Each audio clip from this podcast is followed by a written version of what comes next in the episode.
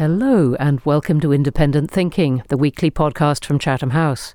I'm Bronwen Maddox, the director. I am back after a brief break travelling, and a huge thanks to James and Leslie for hosting in my absence. On the podcast this week, we're looking at India and the view of the world from New Delhi. This week marks three years since Indian and Chinese troops were killed fighting each other in the Himalayas along the contested border. Since then, ties between Beijing and New Delhi have gone from bad to worse.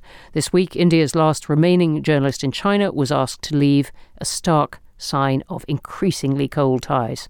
We'll discuss the current state of those relations and how concerned other countries should be. Also, we'll be taking a wider look at India's foreign policy, its ambitions there, the challenges it faces as it attempts to become a global power amid a very turbulent neighbourhood.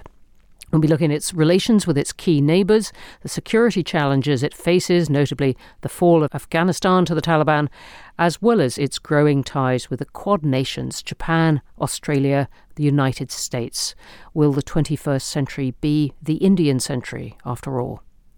I've got a terrific panel here. Very excited about this. Joining me on the show this week are three guests perfectly placed to discuss all these issues. In the studio here, sitting next to me, is Dr. Avinash Paliwal from University of London, SOAS. Welcome. Thank you for having me here, Bronwen. Absolute pleasure. Joining us down the line from New Delhi is Dr. Raji Pillai, the director of the Centre for Security, Strategy and Technology at the Observer Research Foundation. A very warm welcome. Thank you so much for having me on this podcast today. Again, a huge pleasure. And joining us from Nepal is journalist Amish Raj Mulmi, author of the book All Roads Lead North. Welcome to Chatham House. Thank you for having me, Bronwen. Well, a great pleasure all round. Let us start then with this question that is hanging over this discussion, the tension between India and China. And Raji, I wonder if you could start this for us. How did this tension rise so much? How did these relations go badly given where they were some years ago? That's a terrific question to start with. And from what we know, it appears to have been a deliberate effort by China, not an accident. Although the purpose and the reasoning behind the the Galwan conflict is still unclear. Uh, some of the suggested reasons are one, because of the, some of the domestic actions taken by India. Uh, a few years ago, India made some domestic political changes to the state of Jammu and Kashmir, separating into two states in a sense. But it is unclear why this should be a factor for China because it doesn't directly affect the claims on the border.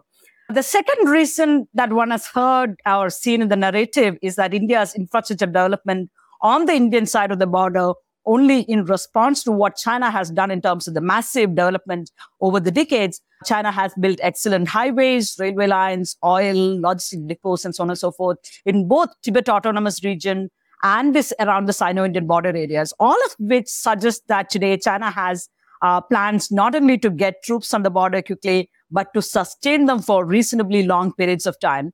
And India is in a sense only responding to this, but this seemed to have created some sort of a, a, problem with China because China clearly does not want India to address the infrastructure uh, development gap that exists today because India has a huge uh, lag in terms of the infrastructure development. We did not focus on the infrastructure development till about a couple of decades ago. Raji, can I can I just ask you? You're talking about infrastructure generally over the whole country, not just on the no. border. No, this is about precisely about their border areas on about the Sino-Indian border. border. Yes, on the Sino-Indian border. So the infrastructure development that India has undertaken on its side of the border also seem to have irrita- created some sort of irritation uh, with China. So that's part of the second problem that I keep hearing about. Third important uh, issue that I, I uh, that I see in so far is that India is getting far too close to the U.S. But that's not entirely true. In fact, uh, India distanced from the US at various points even in recent years on account of possible Chinese reactions. For instance, after the Doklam incident, uh, the conflict in 2017, India had slowed down the pace of relations with the US, with the Quad, and so on and so on. We would not even call it the Quad, for instance. Instead, we would use this complicated formulation to say that the US, India, Japan, Australian grouping met and so on and so forth. So there was, a, and of course, there was a major crackdown on the Tibetan activities. So the government did everything to sort of uh, make sure that we did not create any problem with China. We were extremely sensitive to the China relationship and did everything to make sure that we were able to strengthen the relationship after Doklam. We had two informal summits. There was a talk about resetting the relationship, etc. But at least some of the some of us wrote even at that point of time and during Doklam and thereafter that this is the kind of Chinese behavior that one should be prepared for. But many wanted to believe that Doklam was more of an aberration, but that was Correct. not really the case. Yeah. Thank you. You've taken us in a marvellous sweep through some of the practical things happening on the border and this infrastructure, which is both a provocation to India, but also a symbol of just how fast things are changing. And you've taken us right through some of the shifting international allegiances, for example, the US coming into the picture. Avinash, do you agree with that sort of sense of motivations on the Chinese and the Indian side about, about these latest clashes? I do think this is not a not an accident. I do agree with Raji, and she was very right in kind of you know laying the ground uh, in terms of the causality of that crisis. Uh, 2020 is when the two sides literally made contact in a very kinetic sense. Soldiers of the two sides literally killed each other with clubs because they have rules of engagement which does not allow using weapons. But that was not the first time where this when the standoff happened in 2017 around Doklam and even before 2013 in Chumar. There are, there have been a series of standoffs at the border. So clearly the border has been heating up over a period of decade or more between China and India. But I think what I would add to Raji's very important points is the larger regional play in which India finds itself and the way China has behaved. Now, the fact that India and China have been at odds is a fact since 1949 when Mao came to power, and especially after 1959 when the Tibetan uprising happens, leading to a war between the two sides in 62, a deep freeze till the 80s, and then kind of a sort of a thaw during the 90s and 2000s. But what changes this dynamic is the fact that apart from the China India Pakistan trilateral, which has always been stressed uh, and full rife with tension, the fact that India began to increase exponentially, steadily, surely its economic and political sort of presence in other South Asian countries, in other neighbors of India, right? From Bhutan to Nepal to Bangladesh Myanmar, most certainly, even Sri Lanka and Maldives, right? This is really what begins to make India uncertain in a larger strategic sense, which is which goes beyond just the boundary, the traditional boundary dispute between these two countries. The fact that uh, there is huge infrastructural investments happening within the rubric of what we know as the Belt and Road Initiative, whether or not that succeeds in reality, whether or not it generates economic return, was actually a secondary point. The fact that the Chinese were willing to invest that kind of money, uh, which often did translate into elite capture uh, and kind of politicizing local local politics against India or the anti-India narratives that we saw emerge both in Bangladesh and Sri Lanka and Maldives, which you know these are countries which traditionally have had a love-hate sort of a relationship with New Delhi, given the fact that they see New Delhi as a hegemon, and for some good reason. Uh, if you look at it, look at the history of this region.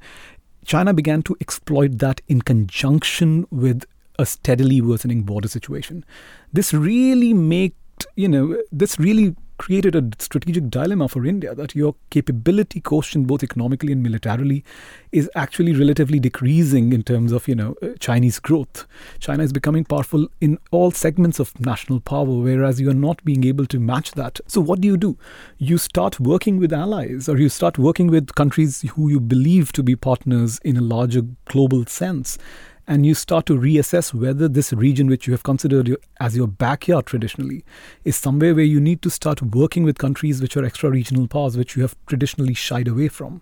Like, like which countries? Countries like Japan, countries like United States of America, European powers, Australia is there there has been historically there's been evidence that India was not very willing to partner with Western countries, uh, and and in your view that is changing because of this consciousness of the, the, now this this huge geopolitical rival in China. I think both consciousness and compulsion, but I would be cautious in you know, uh, assessing this as a fundamental shift, I think there is still, India still sees itself as a power.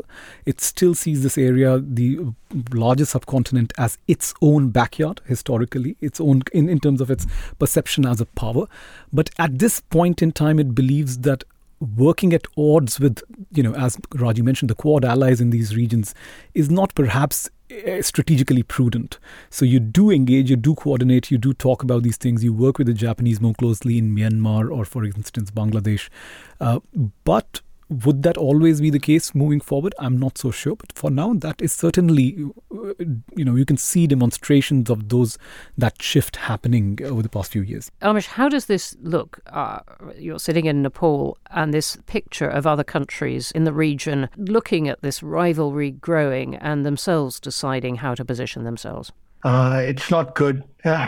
I will, uh, as Avinash said, right? Like, I mean, one of a large part of, let's say, India's, let's say, anxieties in South Asia with respect to China also stems from how in the last two decades in the 21st century particularly China began using its political as well as economic influence in South Asia.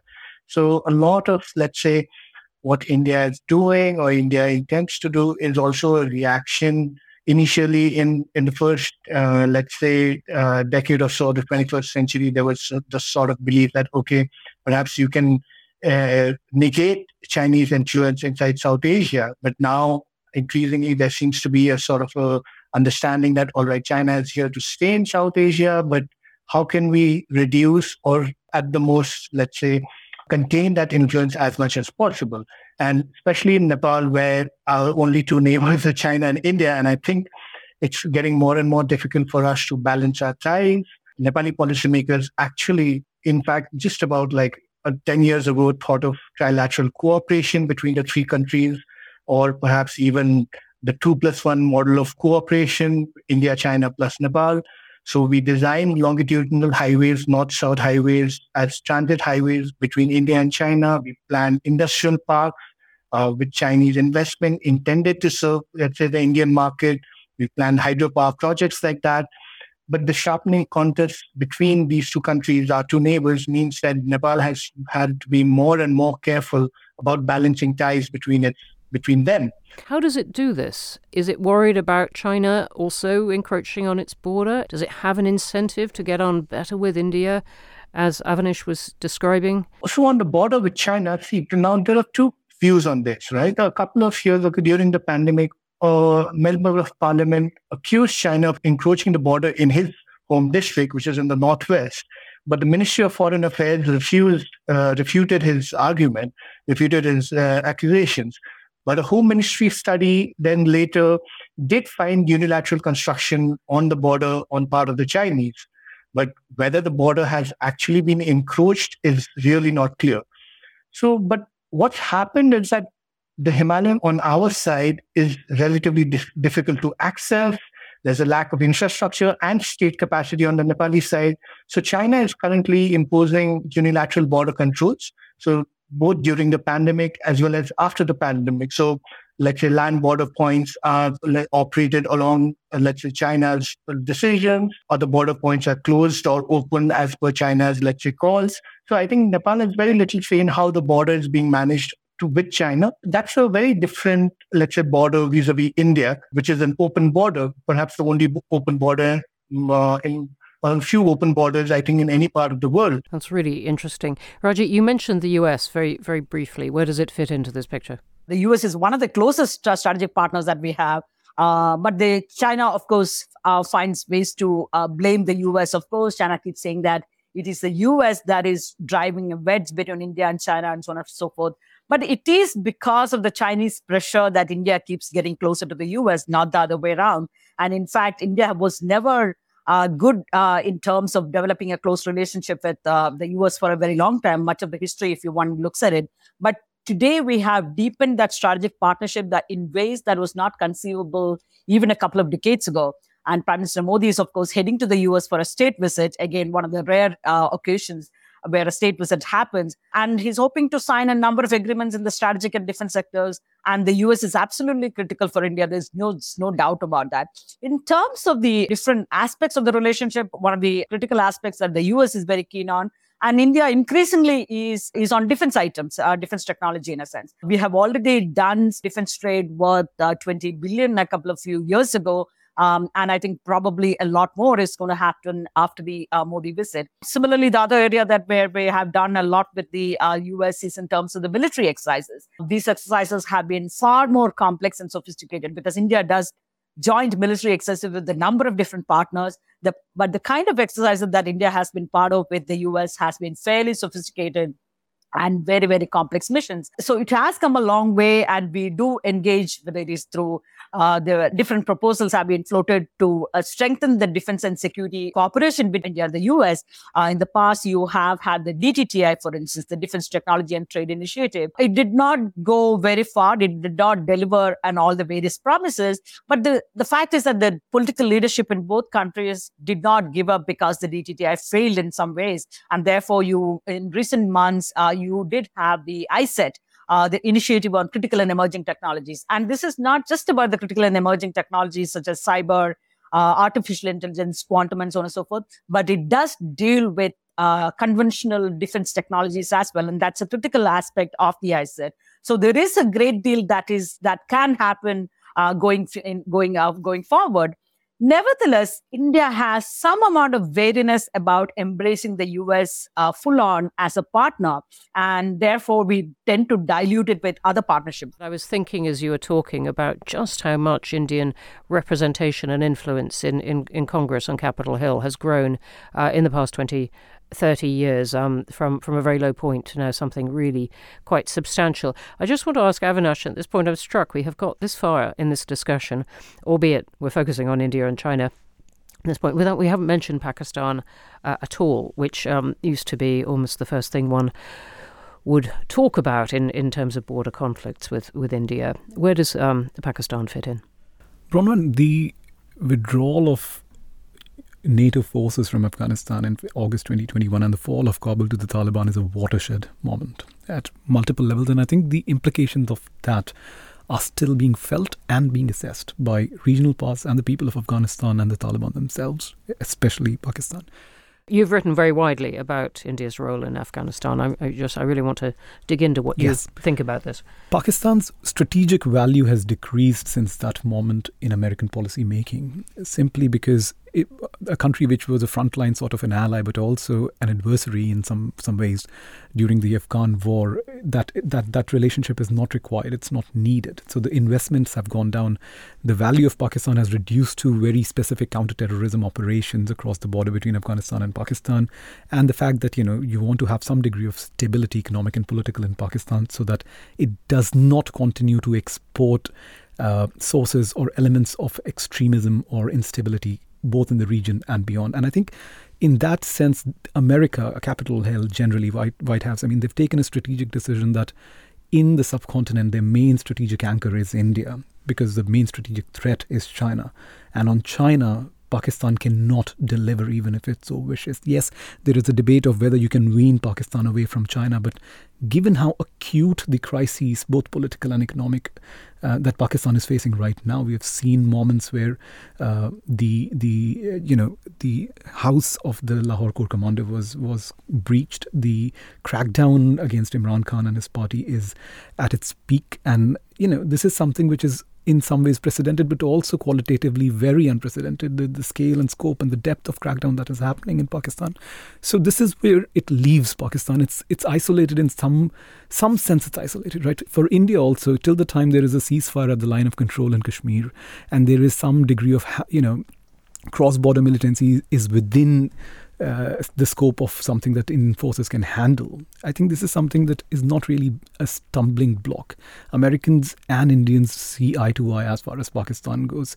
So this is where we are. Of course, that can change tomorrow, Bronwen, because this is such a fragile relationship. No one wants to talk about it. But tomorrow, God forbid, if there is a standoff between India and Pakistan on the border, which no one can uh, guarantee that it will not happen, then suddenly it will come back onto the agenda with a ferocity that we have seen before. And we have definitely seen that. I want to use that as a pivot to talk, talk about our second um, uh, flank of this question and more widely about India's foreign policy, because we've all been describing here um, a lot of shifts over a very short amount of time, really, in these relationships, and some changing very dramatically. Avinash, I, I wanted to just stay with the point. Uh, you've been talking about Pakistan, but just move a tiny bit and uh, talk about Afghanistan and India's role in that, which which you have been writing about. And India invested a lot, didn't it, um, after the US led in, uh, invasion of Afghanistan in, into a particular vision of the future of Afghanistan, and then was confronted, as many were, including Afghans, with this very abrupt reversal and, and with the Taliban back. How has it responded to that particularly and to the now the installation of the Taliban again? I think that is one country, Afghanistan is one country where you have seen quite a remarkable bounce back from Indian diplom- diplom- diplomacy, broadly put, right? This is a country which never believed in the Taliban, which never wanted to see any form of Taliban come to power, but had to accept the realities, as you said, like the world at large. Uh, within a span of, and India did lose out because it had to shut its embassy fully, uh, and, and it had invested in every way a lot, a lot exactly, a lot of developmental projects, a lot of small developmental projects, capital investments, political investments in a lot of different figures of the Islamic Republic, the erstwhile Islamic Republic. But I think once it realized that there is a new reality that they have to confront. Uh, it actually did shed a lot of its hesitation, a lot of its reluctance in engaging with the Taliban. And I think there ha- there is a wider, longest kind of secret history of India's outreach to the Taliban, which has not really been understood. Both sides have maintained some degree of contact, even if there was no trust between the two sides. And you saw that those nine months really take that conversations from the scope of you know back channel or backstage conversations to the front stage so much so that india has a you know a considerable footprint a technical footprint is what it calls officially but it's a it's, it's a considerable diplomatic and intelligence footprint in kabul. And from what i do know is the fact that the taliban across factions including the haqqani network which targeted indian missions in 2008 2009 is willing to do business with india and the reason for that, the causality for that, Bronwen, is this is a regional dynamic between India, Afghanistan, Pakistan. Whoever is in power in Kabul historically has wanted to assert some degree of autonomy vis a vis Rawalpindi and Islamabad. And that triangular dynamic of what I call in my book the my enemy's enemy element is playing out in a very classic age old fashion. It is age old, as we know. My enemy's enemy is not a recipe for stability or predictability, which means I'm sure we're going to come back to that particular, really fascinating one. Raji, I wonder if you could just broaden out for us um, just the, the, big questions in India's foreign policy at the moment. We've been talking, obviously, about, about China, but it is showing the country showing its ambitions, and we've been talking about these possible ties with uh, more ties with the US, with Japan, Australia. We haven't talked about Russia. How, how does this wider picture look to you? Uh, Russia is a big puzzle uh, to some of us, at least. Uh, Russia continues to be, of course, uh, an important player for India, important partner for India, at least. That is the establishment view, um, and that we cannot abandon Russia because it's been an old partner. Uh, but in my own view, in my personal view, relations with Russia have been going through some important changes. Some difficult uh, points have been we have been going through that, which India does not um, entirely acknowledge and one of the reasons for me uh, uh, as to why that relationship is uh, need to be need some review and uh, need some possible changes is because of the growing Russia China ties, uh, growing Russia China ties, significant military uh, that has a sort of a military and defense component, and that is that is a consequential one for India, affecting the material um, sort of a balance or the military balance between India and China in significant ways. Uh, for a very long time, Russia used to give India the best of technology. There was also the technology transfer, uh, which was not the case with with China. But that changed in this in the last 10, 10 years or so. so especially since uh, um, uh, the uh, Ukraine conflict in 2014 started. Since then, the Russia-China com- uh, dynamics has changed. China, Russia is much more um, sort of uh, much more sensitive to how the China relationship is being developed and what needs to be done. For for Russia, China has become the number one player, and the kind of uh, arms trade, defense trade transaction that Russia is making vis-a-vis China, it has important material consequences for India. And to give an example, um, uh, the advanced kilo class submarine uh, sale has happened between Russia and China uh, sale of advanced uh, fighter jets uh, the Su-35 platform. India buys the ha- India has bought Su-30 MKI and we deployed on the Sino-Indian border. And now Russia has gone in to give the much much more advanced platform to uh, to China, um, affecting the military balance between China and India, even on the border areas. So, in a sense, it does have significant consequences from a national security point. But that's a point that the Indian side is not willing to entirely acknowledge and work on it. But India believes that abandoning Russia would push Moscow to Beijing completely. In my, in my view, it has happened already. And India has yes. very little, little, very little leverage to change that outcome. Yes, no, no, no, nor do, nor do many other countries. And as, as, as you're absolutely right in, in identifying that that alliance has, has strengthened, including over um, Ukraine and so on. Just want to come to, to Amish now. We're describing this picture of India playing all these relationships, changing some of them very quickly. Does this feel in any way stable to you, or does it, uh, sitting in, in Nepal, does it feel uh, potentially very risky? I think as a small country, there is always this sort of a wariness. There's there is always the anxiety, especially when something like Ukraine happens, right? Uh, uh, so immediately after the Ukraine crisis, you could see that Nepal aligned with the US and the Western, let's say, agenda at the United Nations, seeking, let's say, like status quo uh, of the Ukraine thing. So I think these a, a difficult global, let's say, like scenarios like these will always make smaller states more wary. And especially in South Asia, now with India-China ties becoming more and more uh, like growing sharper, there is a lot of cause of concern. Uh, there is there is concern also because, like I said, like I mean, as a landlocked country, we have to balance ties between the two uh, between the two neighbors, and it's getting more and more difficult because now India will not buy power from uh, hydropower projects where China has invested. India is refusing to entertain air connectivity to two new international airports, both built by Chinese companies. So with things like these, it's, it's getting more and more difficult for sure. Mm. And what are the things that Nepal is doing to try to preserve its own uh, stability and its own room for maneuver in, in, in you know in, in trade in normal life? No, so one so one of the things I think that most Nepali policymakers recognize is the fact of geography, right? Like uh, with, uh, most of ninety percent of our trade occurs through India. All India is our biggest trading partner. So I think there is there is a sense that all right. I mean, if let's say uh, the situation is going to get more and more tense uh, between the two neighbors, for us it may be best to stay away from the larger conflict and try our best to negotiate, you know, however uh, little ways that we can. So, for example, uh, in terms of hydropower, now uh, India, now Nepal is actually being very wary of awarding new hydro projects to Chinese companies, especially if the project is intended for export.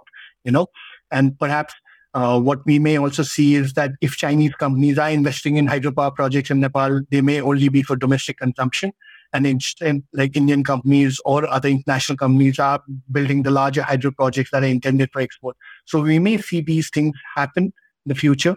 But again, I mean, our, our larger hope is that ties sort of calm down a bit between the two neighbors that would be the best solution for us. Mm. Uh-huh. Um, yes, and for many other countries as well, possibly, including uh, for people in India and China. But we can't, we can't wave a wand on yeah. on that one. We're coming towards yeah. the end of this podcast, and I wanted um, to bring the three of you together on one one question, which is in a way a, you know, a big rhetorical one, of whether this is going to be an Indian century, uh, even more than uh, perhaps a Chinese century. But the reasons that people are talking about this particularly at the moment, India now the most populous country in the world as far as people can measure it. Uh, something that happened around this year. Uh, China's population now declining, uh, despite the government's exhortations. Um, and obviously China's uh, influence, uh, we, we've been touching on in this podcast, extends you know right round the world. But India, as we've been describing for the past half hour, is flexing or, and exploring all these relationships, has managed to change and build some of them um, very considerably within just a matter of years. And um, I would love your, your views on just how you see. Uh, Indian ambitions at this point and what you think is realistic. Is this going to be an Indian century? Let me start with you, Amish. In terms of in, whether this being India's century, I think the possibility is certainly there. I mean, in the same way that, let's say, uh, till till from the 1980s onwards, everyone in the West was talking about China being the next Asian, let's say, like being, or the next superpower of sorts. I think India is well on its way. There are there are certain uh, uh, improvements that it needs to make, especially in terms of infrastructure, uh, where it needs to catch up. But from a Nepali perspective, I'm pretty sure that Nepal wouldn't mind if it's an Indian century, because of course, like I mean, in terms of there is there's a lot of economic connectivity that's happening with India. There's a lot of power trade, uh, like I said, power trade. Uh, highways, new rail networks that are being developed with India. The new uh, water uh, waterways as well that are ripe for like let's say your utilization as well. But there would obviously be concerns especially uh, there would be a concern, especially because there is a current border dispute and there is a bit of acrimonious, let's say, like tensions in the past as well. So ties have relatively stabilized uh, in the past few years.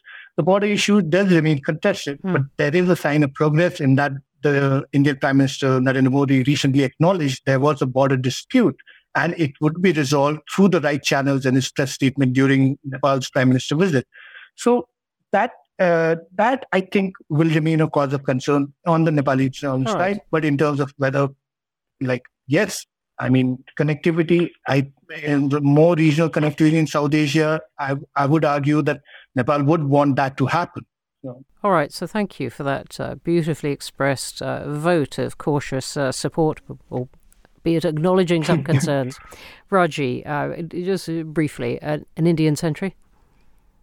Uh, I'm not as optimistic, even the cautious optimism. I don't have that really. Uh, one, of course, it's difficult to predict with any certainty, but uh, okay, of course, China has got internal problems, but India has its own kind of challenges. Um, and I think the biggest issue comes to the fact that the capacity, la- lack of capacity.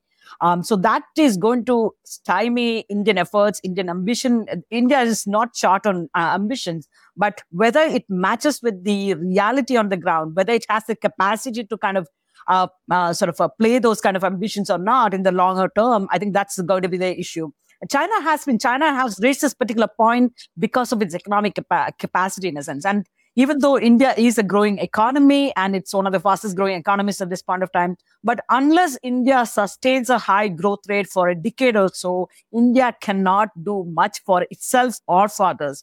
Um, Chinese economy may be slowing, but the gap, gap between India and China uh, is significantly large and consequential. So I am somewhat more uh, uh, pessimistic in terms of whether this is going to be an Indian century. India is, like I said, not short on ambitions, but whether it matches with that rhetoric in terms of the eh, eh, the material capacity, because that is a foundation for you to play yes. your play your, play your role. So thank you very much indeed for making that point. And thank you, Avinash. I'll add to Raji's caution, Bronwen. These macro indicators, big growth rates, economy growing, ease of doing business, economic investment, Western countries wanting to see centuries of Asian countries, uh, almost desiring it for their own reasons. I, I, I'm skeptical about this. India's the fact of India's daily political life is that religious polarization is at an unprecedented high. Uh, you're lead, you're dealing with Hindu nationalists, nationalists who are ideologues in power, and that has increase the insecurities of a very sizable minority across the country. That's something that we cannot overlook. It is having implications not just for the country's own political and societal health, but also in the neighborhood. You can see countries such as Pakistan, Afghanistan, Bangladesh being very wary of what it means, what greater India means, right? And I mean, if you also look at growth and development from bottoms up, Think about it. India is actually encircled not by the Chinese, it's encircled by crises.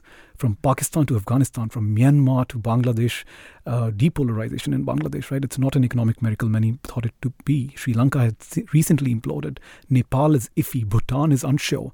Maldives, you don't know which direction it is going. So I'm really not sure where this confidence uh, is coming from. Yes, India is growing, but you know, given the diversity of this country and the scale of challenges it faces from China, but also within, I'm not so sure. Manipur, which is the northeastern state of India, is right now in the midst of a mini civil war, and I don't use that word uh, without respect for what it means to call something a civil war.